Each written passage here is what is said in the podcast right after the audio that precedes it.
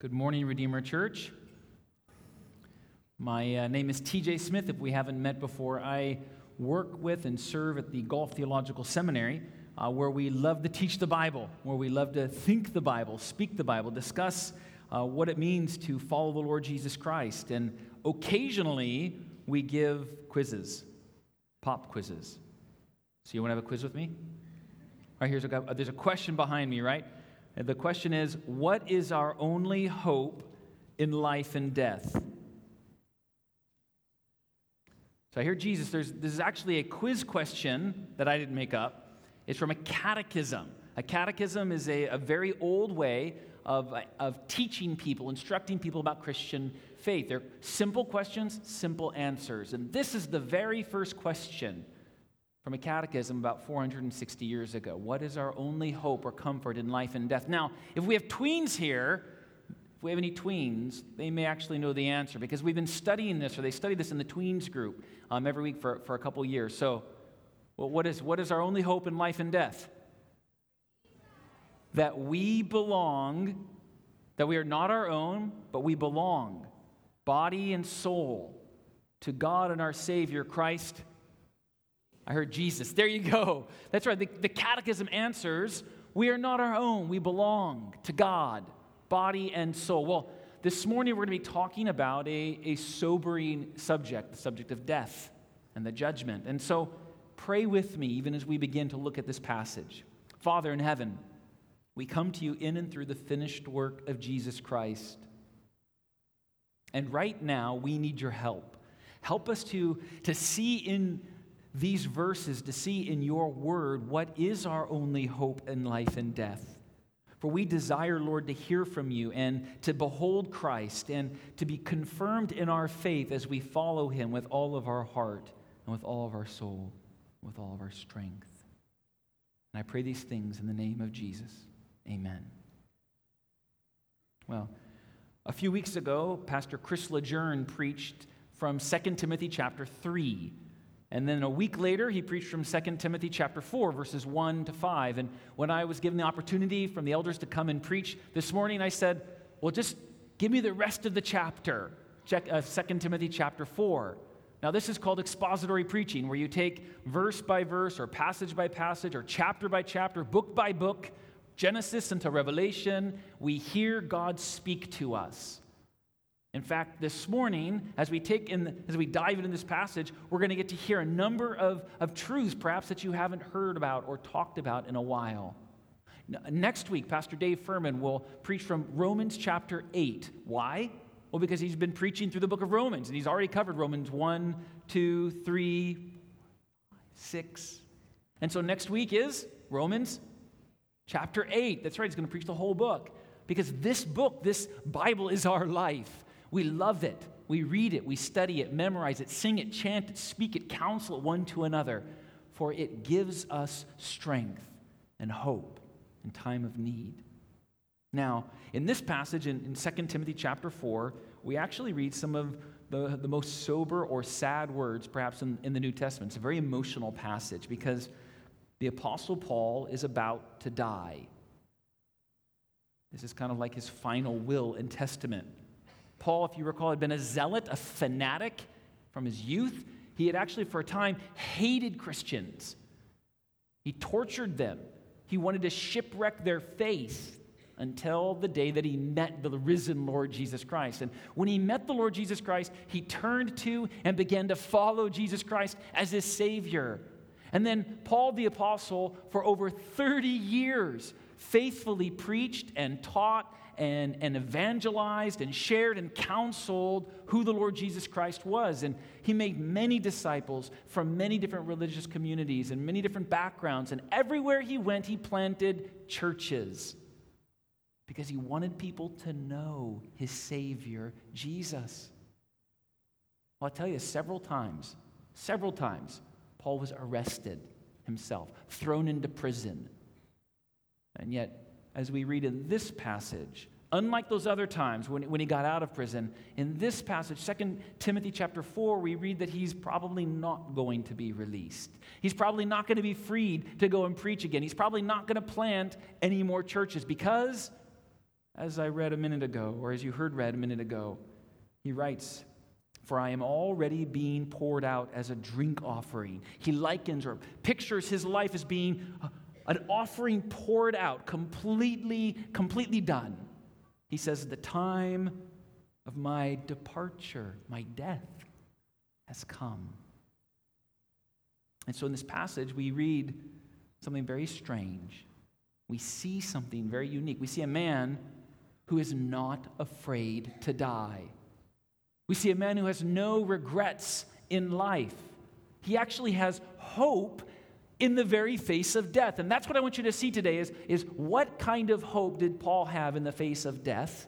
And what kind of hope can we have when we contemplate or think about our certain and unavoidable death? And I want you to see three things from this passage. They're kind of sprinkled throughout. We'll, we'll move through the passage um, kind of backward and forward. I want you to see the grief of death. And I want you to see the judgment of Jesus Christ that's coming. And I want you to see the godly affections of a dying man. Now, I already read verses 6 and 7 where we saw his departure has come. And this passage reminds us that death death is real. Death is inevitable. It is, it is inescapable. Now, here in the United Arab Emirates, we might forget that, or we might not see that, because actually, over the last few weeks, I've been thinking about this in, in the context of our country here. And did you know that the United Arab Emirates has one of the lowest death rates in the world? That is to say, fewer people die here in the UAE than almost anywhere else in the world. Fewer people die here in the UAE than almost anywhere else in the history of the world, because most people when they become ill, perhaps to the point of death, they fly home to a different country. Because most people, if they do happen to, to, to, to fall ill or, or meet an accident and they die here, their, their family usually repatriates the body. In fact, I asked a number of you, some of my fellow members who've lived here a long time, tell me, how many funerals have you been to? One man has lived here 30 years. He said, TJ, I've only been to one funeral in 30 years. Another senior saint, a woman, told me, you know, in all my years, I've only been to a couple of funerals because mostly the body goes back and leaves the UAE. In fact, we don't talk about death very much, she told me. Well, you know, that may be the reality of Dubai, where people don't think about death or see death or want to talk about death. That may be the reality of our world, of your home culture or my home culture, but that's not the biblical reality. Because we see in this passage and actually throughout Scripture that Paul the Apostle talks about death, that God actually commends or says it's wise to think about or carefully consider your mortality. In fact, in, in um, Moses, in, in Psalm chapter 90, uh, commits almost an entire psalm to thinking about or talking about the limits of life and the brevity of life. And in Psalm chapter 90, he writes in verse 9 For all our days pass away under your wrath. We bring our years to an end like a sigh. The years of our life are 70, or of reason of strength, 80. Yet their span is but toil and trouble. They are soon gone and we fly away. 70 years, if given to strength, maybe 80 years, and yet you know the truth is that many of us, perhaps most of us, will not reach 70. For we all will pass away like a sigh. The book of Ecclesiastes is almost an extended meditation on death and the finality or the, the limits of, of life. On Ecclesiastes 8 8, it says, No one has the power over the day of their own death. Hebrews 9:27 says it with crisp certitude. It is appointed for a human being to die once, and then comes judgment. Death it's inescapable. Our world doesn't like to talk about it, though, right? We, we like to delay it, to, to be distracted by it, to diminish it. We, we don't want to look at it. We flinch from talking about death. And, and so maybe I just wonder this morning, beloved Christian, or if you're a visitor here today, have you considered this recently? You are going to die. I don't mean to be morbid or casual or impolite about it. This is our reality, is baked into what it means to be a human now under the sun. Death affects us all. Every gray hair, every child, every man in the prime of your power, every woman in, in beauty, every single human being is going to. Everyone you love, everyone you know. And you know, death.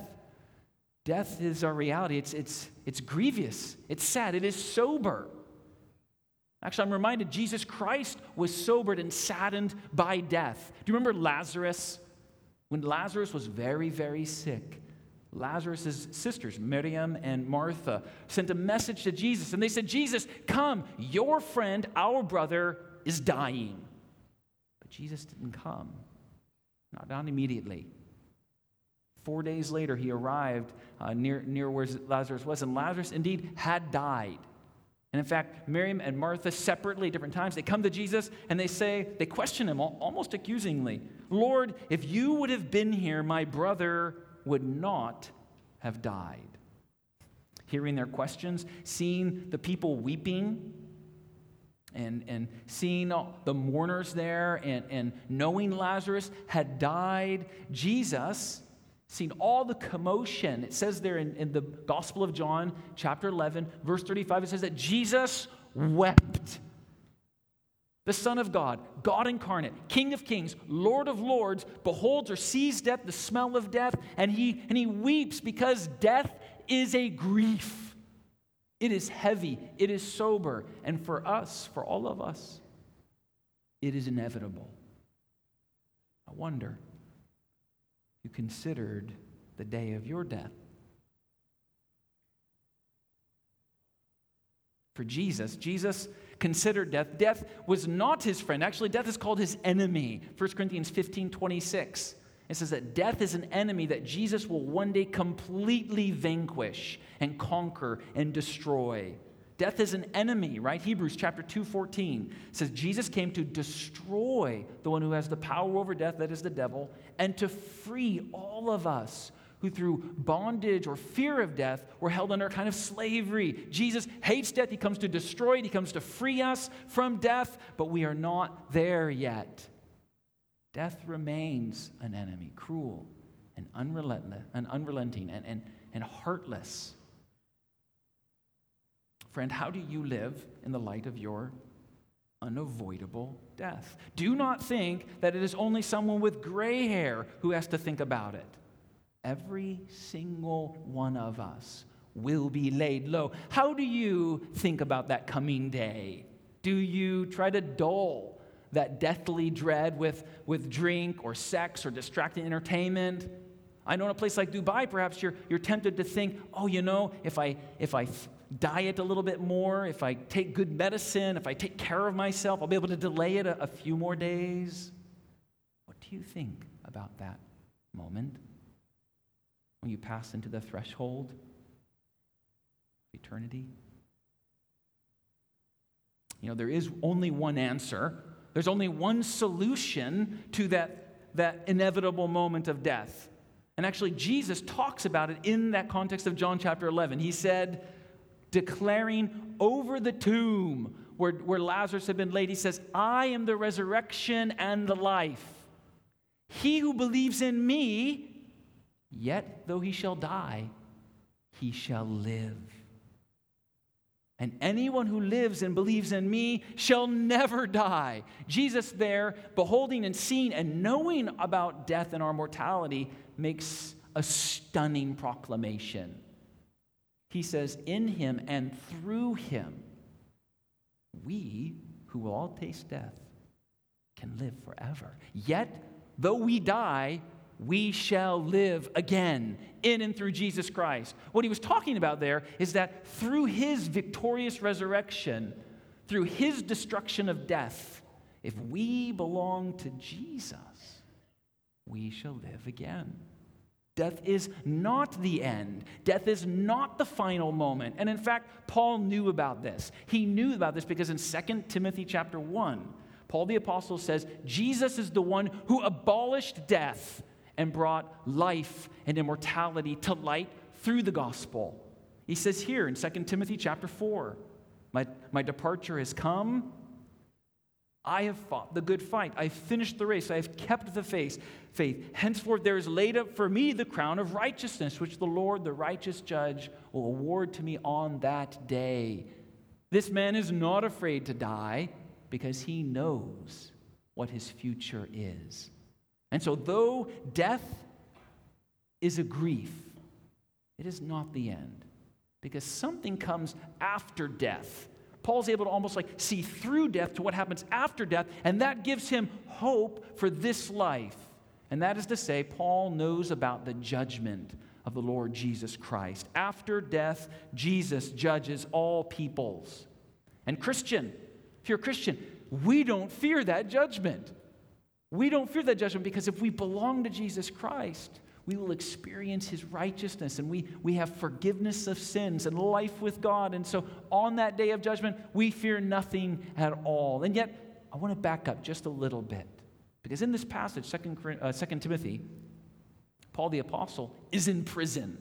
He's already been in court once. He's going to go back to court. He has a human judge before whom he's standing, probably the Emperor Nero. And so there's a lot of court language. And actually, look back at verse 16. Verse 16, Paul says, At my first defense, no one came to stand by me, but all deserted me. May it not be charged against them. But the Lord stood by me and strengthened me so that through me the message might be fully proclaimed, that all the Gentiles might hear it. So I was rescued from the lion's mouth. The Lord will rescue me from every evil deed and bring me safely into his heavenly kingdom. You know, at this first defense, it's kind of like an arraignment and a, and a complicated trial. It'd be like the first time you stand before the judge. And it seems that when Paul was there and he first stood before the Emperor Nero, that he was alone. That his brothers and sisters in faith, other Christians, had perhaps hidden themselves. Now, he doesn't hold this against them, right? He, he says, may it not be held against him. He actually prays that. And, and you, you may it may be a little confusing why they might be there, why, why they weren't there, but it's actually not maybe perplexing if you consider the judge before whom Paul was going to stand trial. It was an emperor named Nero. Nero was insane, monstrously violent. He was an unjust judge, and, and sometimes, just on a whim, he would have people killed before even hearing the case.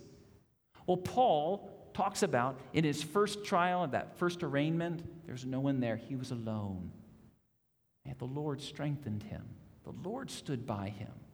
Though no one else was there physically around him when he was judged, he was rescued from the proverbial lion's mouth because Jesus was there with him in that court case. Now, when Paul asks Timothy to come. We heard it a couple times in this passage. He says, Come, Timothy, bring Mark, come and help me because I'm all alone. He doesn't want to be lonely anymore. And yet, in these last moments of his life, in these last days or months, Paul isn't afraid of Nero. In this passage, you get no sense that he fears that human judge or that arraignment. He has no fear of being condemned. He doesn't fear death, even. And so, how is it possible that a guy like Paul in prison, awaiting likely a, a, a execution, how can he not be afraid? Well, I tell you, this passage we see a few hints or a few elements of why Paul isn't afraid. And I already read verse 8. Look back there. Henceforth, there is laid up for me the crown of righteousness, which the Lord, the righteous judge, will award me. Paul knows who his true judge is who the only, the only judge that actually matters, Paul knows about him. He calls him the righteous judge, the Lord Jesus Christ. And so Paul isn't afraid of what Nero might say to him or about him. He fears or thinks about the judge that comes after death. And he, and he remembers that the Lord Jesus Christ promised that anyone who trusts in the Lord Jesus Christ will be declared righteous. They will be justified. And so Paul knows that on that day, after he has died and he stands before the judgment seat of Jesus Christ, that Jesus will reward him with righteousness, with holiness, that Jesus will accept Paul. And so Paul has no fear of anything in this life because he knows that he belongs to the Lord Jesus Christ. We see something else here. When he, when he speaks about his colleagues, his brothers and sisters in faith, and that they had hidden, that they weren't there, they had deserted him, it seems, at that arraignment, Paul doesn't hold it against them. He, he entrusts them to the Lord Jesus Christ too. Though, though they weren't there, he doesn't hold it against them. He's not angry or, or bitter or vengeful against his brothers and sisters. He trusts the Lord Jesus with them as well because he knows that the Lord Jesus is his true judge. We also see in this passage that he trusts whatever's going to happen. In verse 18, he talks about, you know, the, the I was saved from the lion's mouth. And he says, and the Lord will bring me into his heavenly kingdom. Paul knows that the only way he's going to enter into the heavenly kingdom is through death. He knows that the next trial, or maybe the one after that, he will be condemned. He will be tried and, and then executed. But that's not, that's not the end. He knows that after that death, he will stand before the Lord Jesus Christ and he will be rewarded with the righteousness of Jesus. Friend, do you know who this righteous judge is? Do you know what this righteous judge is like? He is holy. He is righteous. He is cannot be bribed or coerced or frightened. He's never distracted. He's never too busy. A few years ago, I sat in a courtroom, very, very full courtroom of people pleading their case before a judge and a very poor woman walked in. She walked up to the podium where the, where the judge was sitting and she began to beg for, for her case. And the judge looked down at this very poor woman and said, Get her out of here. I don't want to smell her. He so disregarded her. He was partial to some, but not to others. That is not what this righteous judge is like that we read about in 2 Timothy chapter 4. The God who judges Paul and you and me does not see any difference in our passport or in our color or in our nationality or in our language or our ethnicity. He judges everyone rightly. He sees everything and knows everything. And this judge will do right. Deuteronomy chapter 32, verse 4 says, This rock, his work is perfect. All his ways are justice. A God of faithfulness and justice. Just and upright he is. Psalm 37, verse 28 says, The Lord loves justice. Loves justice. Beloved, this judge sees every injustice that has been done to you, every way you've been mistreated, any kind of slander that's been spoken against you, any wrong that you've experienced. This righteous judge sees your life and your experience. He knows how you've been treated and mistreated. But, this is a but, right? Right in the middle of all this justice, God also knows what injustices you've committed. He knows what words you've spoken, what things you've looked at, the thoughts and the intents of the heart. God knows them all, and He judges every human being according to a righteous standard. Are you ready to meet this judge? For he comes to judge the world. 2 Timothy or 2 Corinthians chapter 5 verse 10 says all of us must stand before the judgment throne of Jesus Christ and he will judge us in white hot holiness for the glory of his name. Do not think this morning that because you're seated in a room full of Christians, or maybe because you have a Christian name, or because you have some Christian association, that that, that name or that, that being here, that that will somehow help you in that moment. For I tell you, Jesus Christ himself said, Many, many will come to me on that day of judgment and say, Lord, did we not do amazing things in your name? And the Lord Jesus will say to them, Depart from me. I never knew you.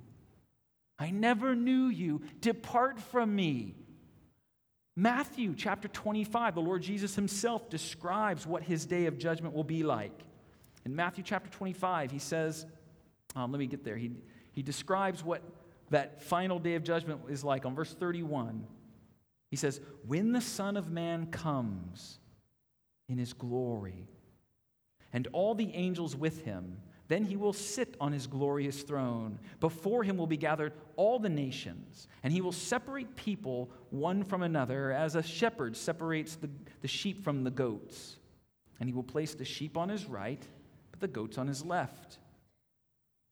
Then the king will say to those on his right, the sheep, Come, you who are blessed by my Father, inherit the kingdom prepared for you from before the foundation of the world. If you look in verse 41, then he will say to those on his left, the goats, Depart from me, you cursed, into the eternal fire prepared for the devil and his angels. Verse 46, Jesus says, These will go away into eternal punishment, but the righteous into eternal life. Are you ready? Are you ready to meet this judge on that day? If you have not turned to the Lord Jesus Christ in faith, if you don't follow him, this that day of judgment, it waits for you. And it is coming as surely as the sun is hot in Dubai most of the year. As, as surely as the, the moon rises every night, this judgment, this day comes. Are you ready? Now, there's very good news, right? Because the Lord Jesus Christ, even in these same moments, welcomes every single person to him. He welcomes and says, Come to me, and I will give you rest. Turn to me, call out to me, ask me for salvation. And Jesus Christ says, I give it freely. When the Lord Jesus Christ rose from the dead, he says, Anyone who lives and believes in me, yet though he shall die, yet he shall live again. They shall live eternally with God.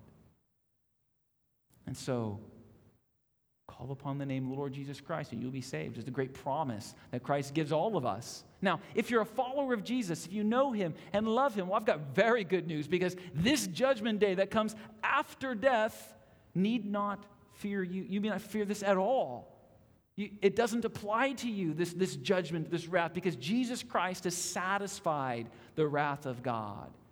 What awaits for you is this same thing that Paul speaks about in chapter 4, verse 8. In fact, he talks about it. He says, There is laid up for me the crown of righteousness, which the Lord, the righteous judge, will award me on that day, and not only to me, but also to all who have loved his appearing. His appearing. Do you see that? If you love the Lord Jesus Christ, if you belong to him, then on that day of judgment, you will receive the righteousness of Jesus Christ. And so you have nothing to fear on that day and everything to gain and to rejoice in if you belong to the Lord Jesus. Now, because, because Jesus is our judge, all right, there's some implications here, right? Because Jesus Christ is our judge on that day, you can trust him. You can trust him with every injustice. You can trust him with, with every time you've been mistreated or misunderstood or maligned or, or spoken about wrongly. You can give that to the judgment of the Lord Jesus Christ. In fact, we see something like that here in this passage. Look down at verse 14. Alexander the coppersmith did me great harm. The Lord will repay him according to his deeds. Beware of him yourself, Paul says, for he strongly opposed our message. Here we have a guy, Alexander, who did great harm to Paul. He opposed Paul, he opposed the message of the gospel, he even was a threat to, to the church. And so that's why Paul is writing Timothy, and he says, Watch out for Alexander. But did you notice Paul isn't angry or bitter against Alexander? He doesn't desire vengeance against Alexander the coppersmith. He warns and then he entrusts to the judgment of Jesus Christ what will happen to Alexander the coppersmith. Now, our desire, of course, for a man like Alexander is that he would repent, that he would turn, even like Paul the Apostle did very early on in his life or earlier in his life. But as of yet, Alexander, this context, is an enemy of the gospel. And Paul the Apostle, rather than, than desiring vengeance and, and viciousness against Alexander, he says, The Lord Jesus Christ, you are my righteous judge. I trust you with what Alexander has done. And so, brother, sister, if you can get justice, if you can pursue good laws and good the governance in, the, in, in here in Dubai or, or whatever problem that you're having, you can, if you can work through the legal system, do so. Christians have the freedom to do so, to fight against injustice. And yet, until that moment of justice comes, do not seek vengeance. Do not turn inwardly bitter, but entrust to the righteous judge, the Lord Jesus Christ the evils that you have experienced. And trust, for He sees you, and He knows you, and He loves you, and He protects you. Paul, the apostle, shows us in 2 Timothy 4 that death is near, near to him, and probably nearer to us than any of us would like to, to think about. He knows that the coming judgment is real and is coming. But he doesn't just give up, right? He doesn't just give up. We see kind of in a scattering of details in chapter 4 that Paul actually longed for a number of different things. He loved a number of things even while he was waiting for death. And we get to see kind of a picture of the godly affections or desires of a man who's about to die. We can see what do Christians love when they're facing death? Maybe you're not thinking about death. That's okay. What do you love? Do you love the same things that Paul loves that we see here? We see that Paul isn't frantic. He's not fatalistic. He's not all gloom and doom and despair, even while he's in prison. He's actually faith filled. He has hope. He's clear headed and calm. We get to see a number in a number of these details of chapter 4 from kind of like verse 9 onward, the things that he loved, the, the things that animated his heart even while he was imprisoned in Rome and awaiting trial. And so let's think about what do Christians love or value, whether they're living or dying? Well, first, I want you to see that Christians love the return of the Lord Jesus Christ. I don't know if you saw that there at the very end of verse 8. He said, the righteous judge will award to me on that day a crown of righteousness. But not only to me, but to all who've loved his appearing. Do you love the return of Jesus Christ? Do you desire that he would come back do you, do you hope or long that the Lord Jesus will come and that trumpet sound and we will be with him forever? Because that is what Christians have loved for 2,000 years and longed for and expected and anticipated. Christians love the return of the Lord Jesus Christ. I see a second thing in this passage, even as I read through all those names. You see all those names?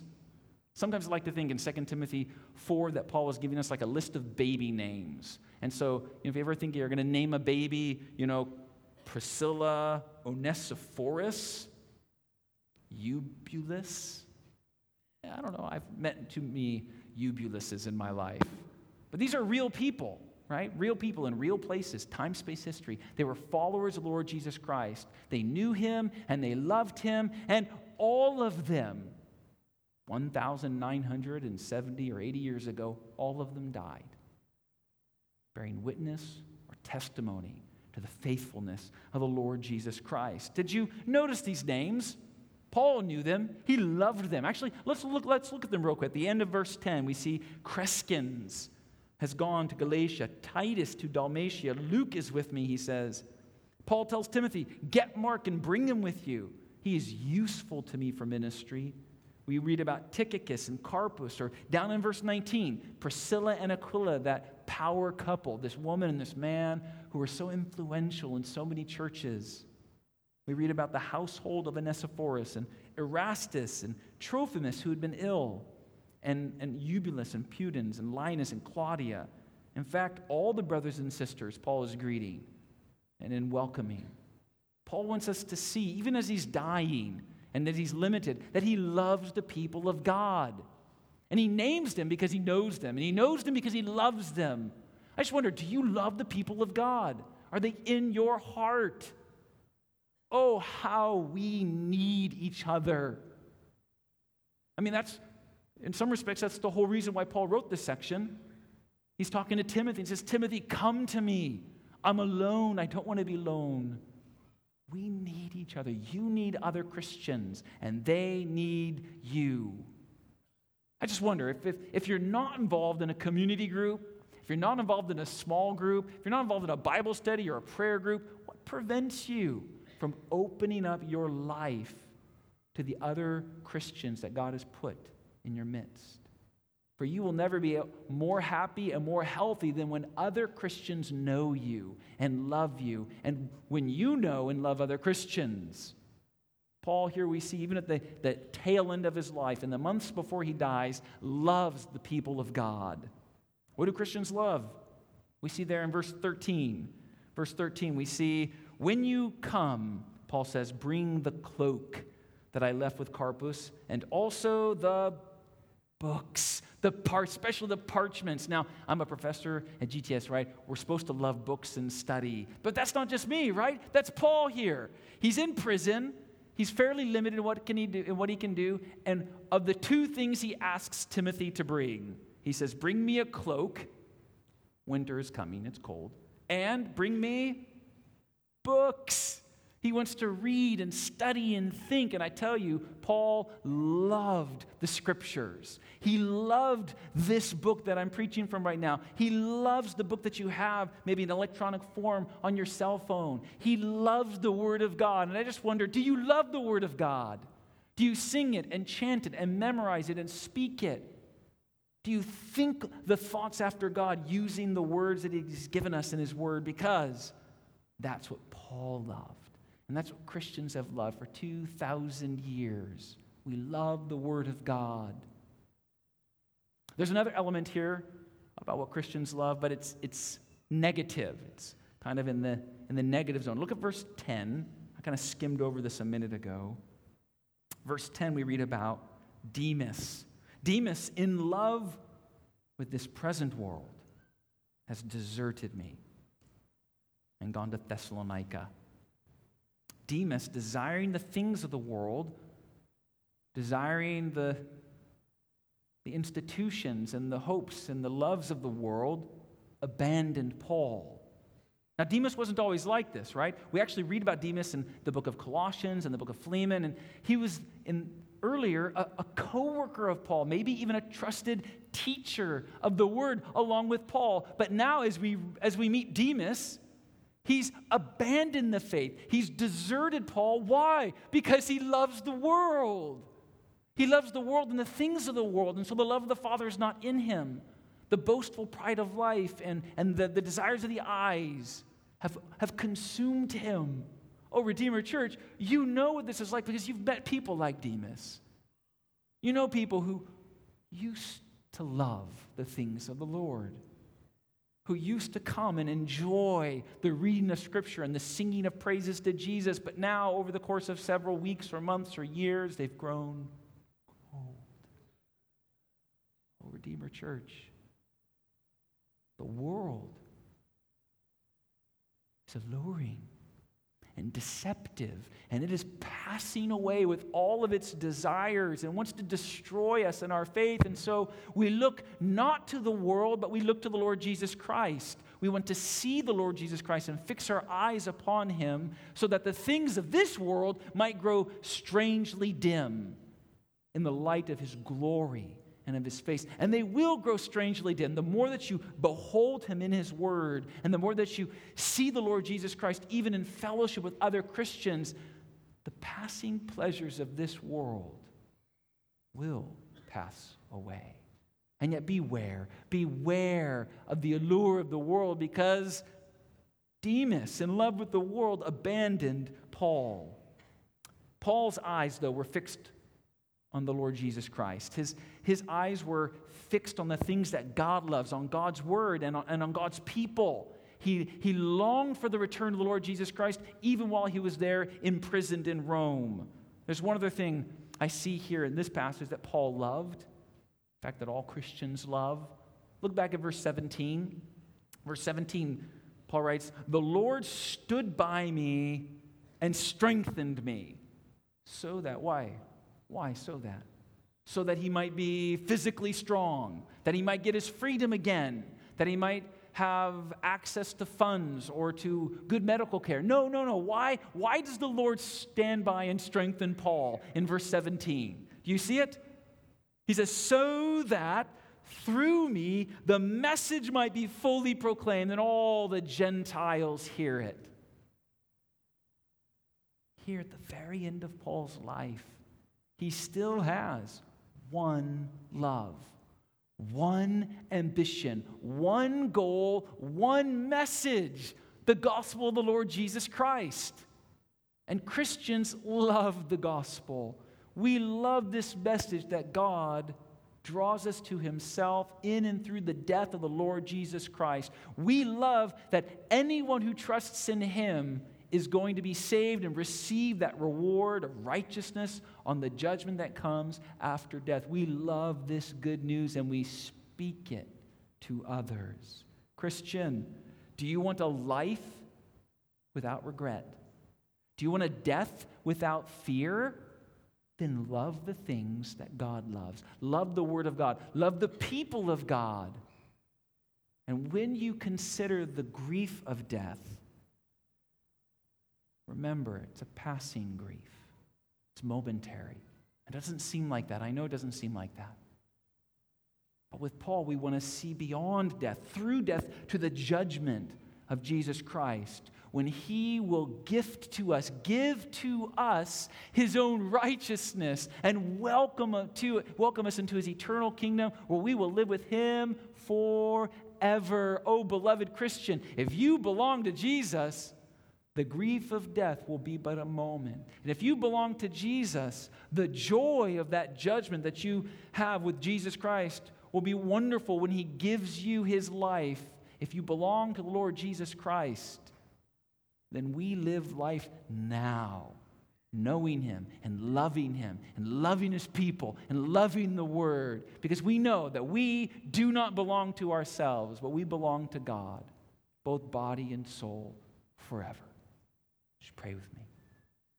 Father in heaven, we come to you through the finished work of Jesus Christ, who even right now lives and intercedes for us. Though he died, he rose from the dead to give life to us. And Father, I know that even right now, some of us are thinking about our own life and our own death.